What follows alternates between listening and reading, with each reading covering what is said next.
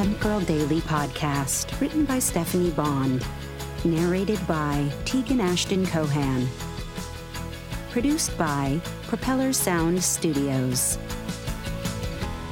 August 25th, Friday. New worst job. Working at the dry cleaners.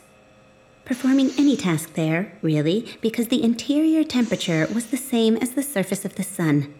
But add to it the funky chemical smells, the close proximity of everyone working there, and the frequent tantrums thrown by customers, and it was definitely a new low.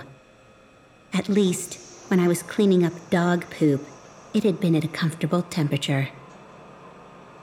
I was working the mechanical spin rack, just out of sight from the front counter, although I could hear the interactions. The customer would hand their ticket to the person working the cash register. Then they would hand the ticket to me, and I would play Find the Right Clothes by spinning through the numbers until I found a match, then remove the clothes from the rack and hand them to the person at the counter. It wasn't difficult, just tedious, and is the kind of job someday a robot will do. And it was isolating, left me too much time to think. The sticky topic of the day was Charlie Graham because bits and pieces of impressions of him would find their way into my brain. Like plaque. It unnerved me that he knew so much about me, knew things even my boyfriend didn't know. It left him with a false sense of intimacy with me, I think, and that proprietary bullshit men think women love. I'm not a romantic person.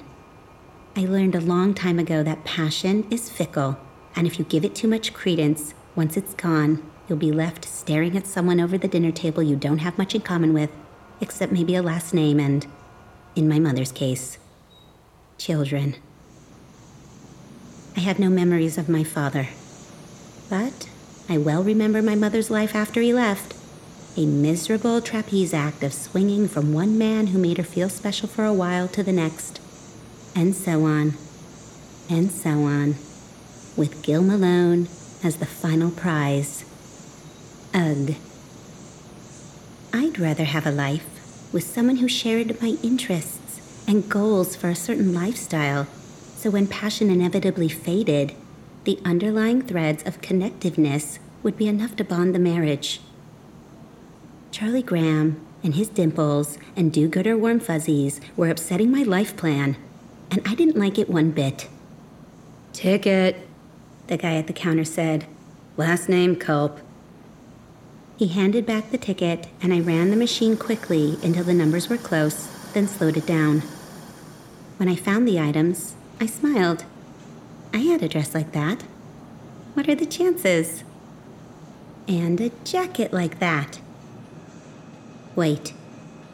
These were my clothes. Which meant I leaned back on the stool until I caught sight of Anthony standing at the counter. I jerked back. Crap. Now what? I had to get the clothes to the guy at the counter without Anthony spotting me. While my mind spun, I lost my balance, and after a few seconds of futile flailing, toppled myself and the stool backward. I landed with an oomph, then skidded. When I stopped, I was on my back still seated on the stool, with Anthony and the guy at the counter staring down at me in shock.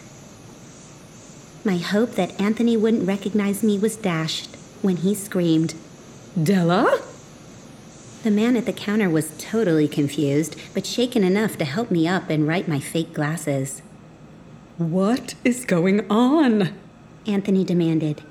Then he planted his hands on his hips June Wu has something to do with this, doesn't she?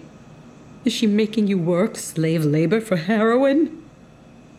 I closed my eyes. No. Then what? I feel like I'm in some alternate universe where you're your own twin. I inhaled. I wasn't promoted in July.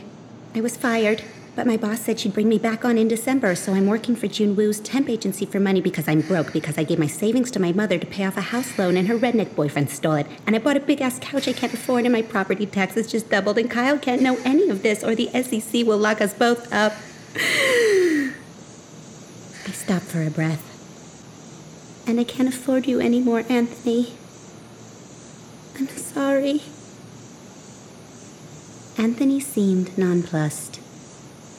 Well, since we're confessing, I haven't been making the best choices lately either. I'm days away from being evicted from my apartment and living in my car. I don't know what the hell I'm going to do. I'm having an affair with my wife's sister, said the guy at the counter. I smirked in his direction. Hey, cheater man, this is a private conversation. I looked back to Anthony. You can stay in my spare bedroom if you get a job and help with expenses. And keep my secret. Deal? Deal. He hugged me, then pulled back.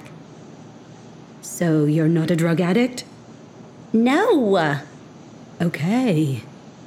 Phew.